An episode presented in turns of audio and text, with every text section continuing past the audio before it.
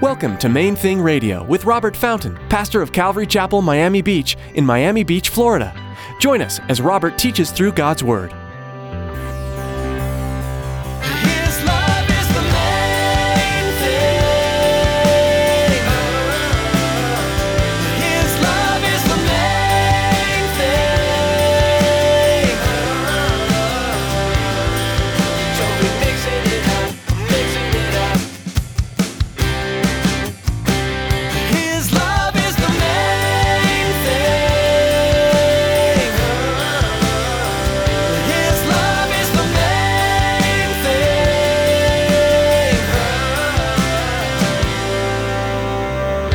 And when you rebel against that and step outside it, and you want to have sex without marriage, you want to have sex with yourself, you want to have sex with, you know, it just gets, all of a sudden, you have all kinds of problems. Psychological problems, physical problems, sicknesses develop that didn't have to, didn't have to exist. All kinds of things happen. We, we have just chaos and broken families and all kinds of things that we would not have had to deal with had we just been content to trust Him and stay within the parameters He established for us. Ever since the words, Ye hath God said, mankind has been second guessing the moral standards of God. As history clearly shows, this has done nothing but create disastrous results. In his message today, Pastor Robert focuses on the blessings of adhering to God's design for marriage, as well as the consequences of compromising that design. Stick around after today's message from Pastor Robert. I have quite a bit of information that I'd like to share with you our web address, podcast subscription information, and our contact information. Now here's Pastor Robert in the book of 1 Corinthians chapter 6 with today's edition of Main Thing Radio. His love is the main thing.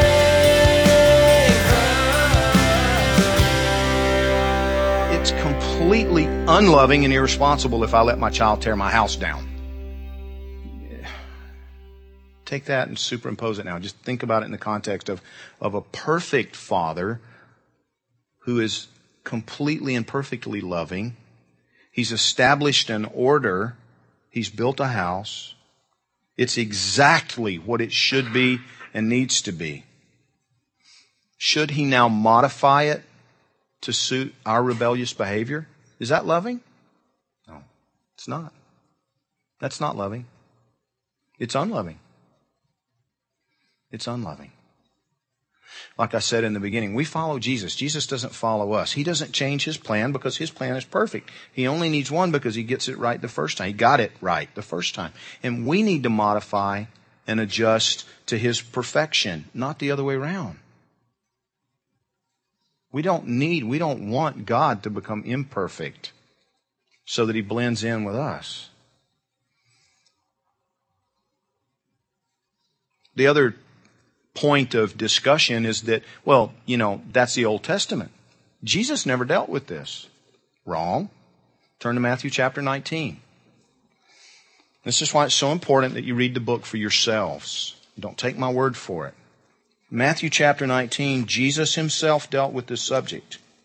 We're told in verse 1, he, he'd been ministering around the Sea of Galilee and in that area, Capernaum and Bethsaida and all of those little towns around the lake. And it came to pass when he'd finished these sayings, he departed from Galilee and came to the region of Judea.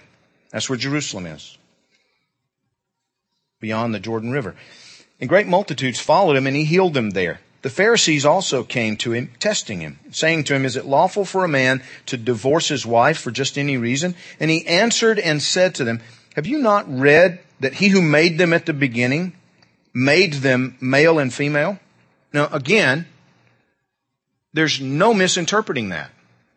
He who designed us, made us male and female. Biological terminology. Verse 5. And said, For this reason, a man shall leave his father and mother and be joined to his wife, and the two shall become one flesh. So then they're no longer two, but one flesh. Therefore, what God has joined together, let not man separate. Jesus, and here's where I think we do need to interpret just a little bit. I don't think Jesus was merely talking about one marriage What God has joined together, let not man separate. I don't think he was talking about one couple. I think he was talking about the bigger picture. Why do I think that? Well, because they were talking to him about the concept of marriage and divorce. And he said, listen, don't mess with what God has done. You don't have the right, you don't have the wisdom. What God has joined together, let not man separate. What did God join together? A man and a woman for life. Notice that this deals with polygamy. All the way, going all the way back to Genesis. Jesus affirms it. The plan of God was one man, one woman, life. There's something spiritual taking place here, and we don't want to tamper with it. We don't want to separate it. What the Bible teaches us is true and right, and it's loving. It's generous on the part of your Father who is completely and perfectly devoted to you. This deals with polygamy. It deals with adultery. It deals with masturbation. It deals with homosexuality. It deals with all of it.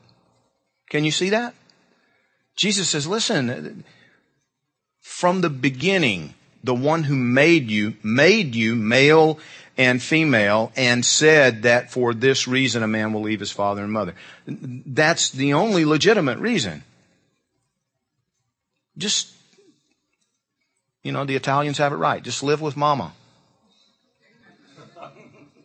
And then when you're ready to, to man up and be responsible, well, then you move out and you get married and, and you, you live as a man, not as a boy, not as a tweenie, as Pastor Ken likes to call them. No such thing as teenagers, tweenies. That's what we, we grow tweenies in this country. And he's right. We teach men to remain boys and behave childishly. We need to understand what he's telling us here, what he's teaching us is that God loves us so much that he thought up this relationship. He made us as two parts of one being, and, and he, he made us in such a way that when we come together in the way that he intended, in the protective parameters of, of a godly marriage, it's ecstasy. It's unbelievable. And when you rebel against that and step outside it, and you want to have sex without marriage, you want to have sex with yourself, you want to have sex with, you know, it just gets, all of a sudden you have all kinds of problems. Psychological problems, physical problems, sicknesses develop that didn't have to, didn't have to exist. All kinds of things happen. We, we have just chaos and broken families and all kinds of things that we would not have had to deal with had we just been content to trust Him and stay within the parameters He established for us. He also tells us here that, that sexual sin is in a unique category. He doesn't say it's worse. You know, a lot of times in our, I don't know, maybe it's kind of a pendulum swing or a backlash. I, I, I, don't know, but we, we tend to view certain things as worse than others. You know, it's like homosexuality is, is a worse sin. Well, you know what? When you look at the Bible, it, it, different category, all sexual sin is in a different category because he says it directly affects your body. And your body is not temporal. You know, the, the, the, statement in there, the stomach for food and food for the stomach, and but God's going to destroy both.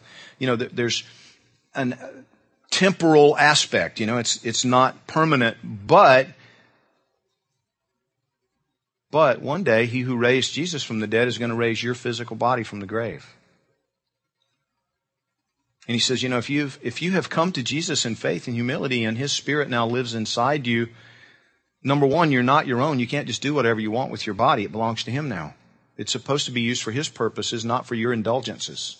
You're not free to, you know, just destroy this thing. He has a plan for it. That's one aspect. The other aspect is He's living inside you and now you're going to go hook up with a prostitute? That ought to scare you to death. That's kind of the implication there. You don't have a right to do it, and you're just so foolish if, if you forget that.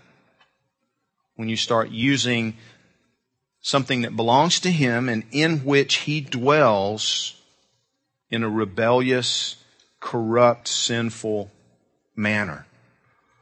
I hope you can hear the heart behind this because so often today the idea is that God is just trying to give you a boring life. He's trying to hold out on you. And it's all lies. It's all lies. He wants to keep you safe. And He wants you to be perfectly and completely fulfilled. That's what He wants for you. And He alone knows exactly how that can be brought about, how that can happen in your life. He's the only one. If you'll trust Him and do it His way, what you'll find is perfect peace and perfect joy. You'll find difficulties and hardships as a part of that process. I'm not going to kid you. But you're going to have those either way. Sometimes life is hard. Do it without Him or do it with Him. Do it with the ultimate outcome, His promise, His assurance being that, that ultimately you're going to be fulfilled and joyful and you're going to be with Him forever or not. The choice is yours.